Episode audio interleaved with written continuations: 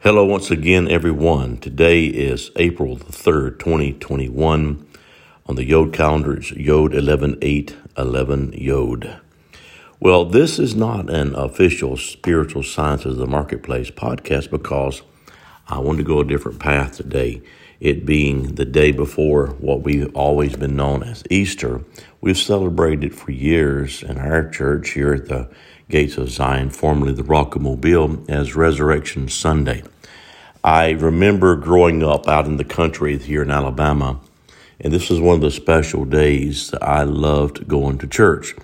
As a little boy, you know, we were bored a lot in church, so uh, not that we uh, should have been, but just little boys, you know. And we we didn't really want to dress up and go somewhere where the, we didn't understand what the preacher was saying, but we loved going to church on Easter.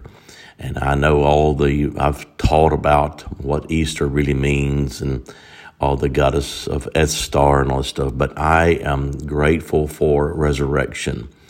Grateful for Resurrection Sunday, where uh, most of the Christian world, if not all, have some kind of celebration toward resurrection life, however they see it. Now, I appreciate that.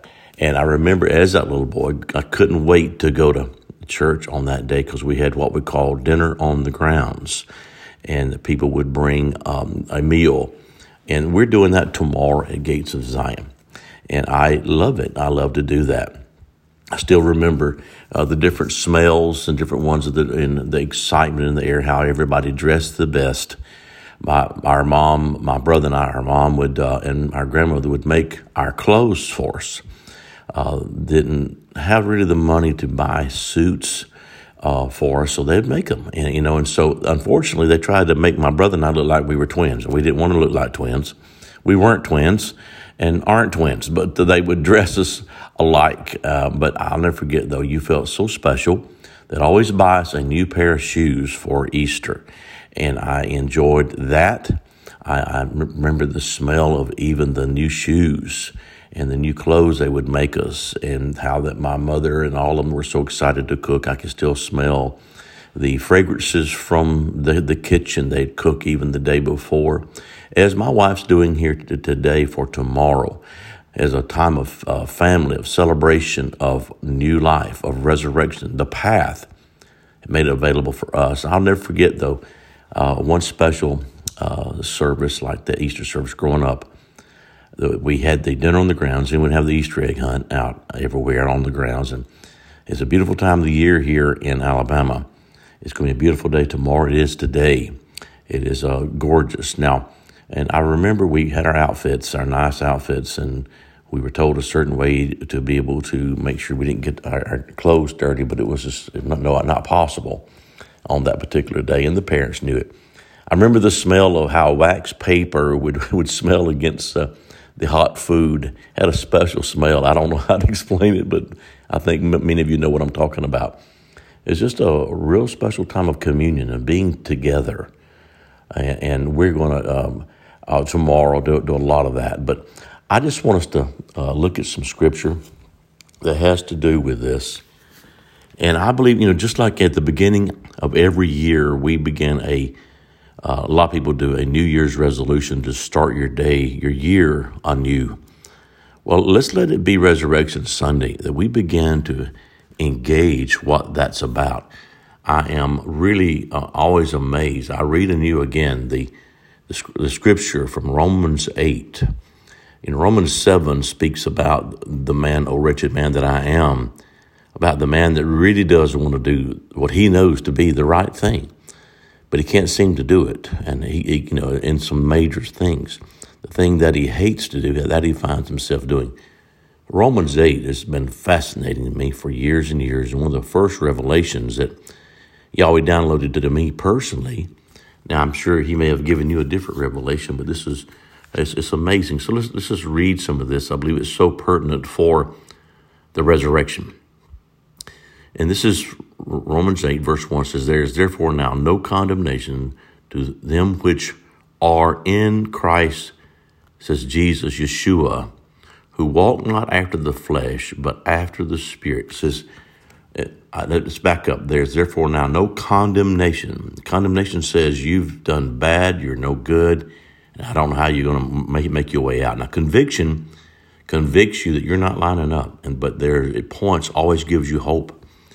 Says there is therefore now no condemnation to them which are in in in Christ, the anointing to be able to break the yoke of the bondage of the flesh. That's what my version, of what that is who walk not after the flesh, but after the Spirit. For the law of the Spirit of life in Christ Yeshua has made me free from the law of sin and death.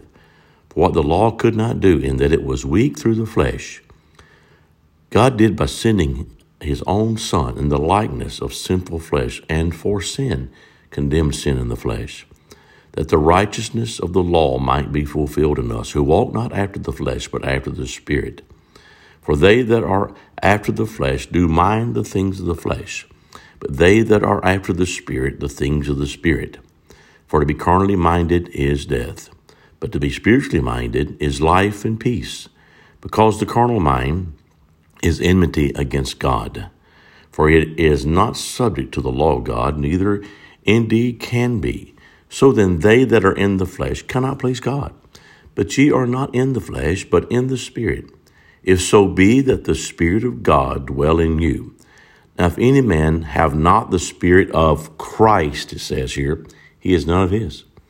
And if Christ is in you, the body is dead because of sin, but the sin is life because of righteousness. But the Spirit of Him that raised up, excuse me, pardon me about this, this is as real as it gets. I'm not going to try to edit that, so hang in there with me. But the spirit of him that raised up Yeshua from the dead dwell in you, he that raised up Christ from the dead shall also quicken your mortal bodies by his spirit that dwelleth, dwelleth in you.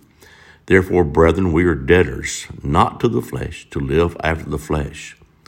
For if you live after the flesh, you shall die. But if you but if ye through the Spirit do mortify the deeds of the body, you shall live. For as many as are led by the Spirit of God, they are the sons of God. For ye have not received the spirit of bondage again to fear, but you have received the spirit of adoption, uh, whereby we cry out, Abba, Father, Daddy. The Spirit itself bears witness with our spirit that we are of the children of God, and if children, then heirs, heirs of God, and joint heirs with what? Christ. With who? Christ the anointing to break the yoke of bondage is what Christ is to me. If so be that we suffer with him, that we also may be glorified together. Now, he goes on to talks about glory there. You know, that's been a lot on my heart, and, and for a long time, been doing the silver talk, the gold talk, has to do with us going beyond our walls of confinement of religion or of the mind to be able to speak on behalf of the earth on behalf of heaven. Isn't that awesome? That to me is a witness of Christ in us, the resurrected power to be able to release that that's been held captive. The resurrected power of the Christ is that, is resurrection life. I hope you will engage a new way of thinking, a new way of engaging the Christ in you, the hope of glory, the ability for us to be able to walk in a glorious place, a place that looks like our Father. There's a song by a, a young man that um, I know is related to uh, Damon Thompson, and it's uh, he's really really good. And it's been, it's been a while since I've heard him, but um, one of his songs, I was uh, Robbie and I had not heard him in a long, long time, but um, uh, he, one of his songs says, uh, "Show us your glory." And in that, as I was just kind of singing along with it, I heard you always say, Show me my glory in you and me. And that's the evidence of the resurrected life to me. Well, I hope this engages with your heart. and stirs you to what you always called you to be, even if you listen to this a week or so later from now, a month later, whatever the case may be. Engage it as now as a resurrected life in us. That's my word to today. Blessings over your day. Shalom.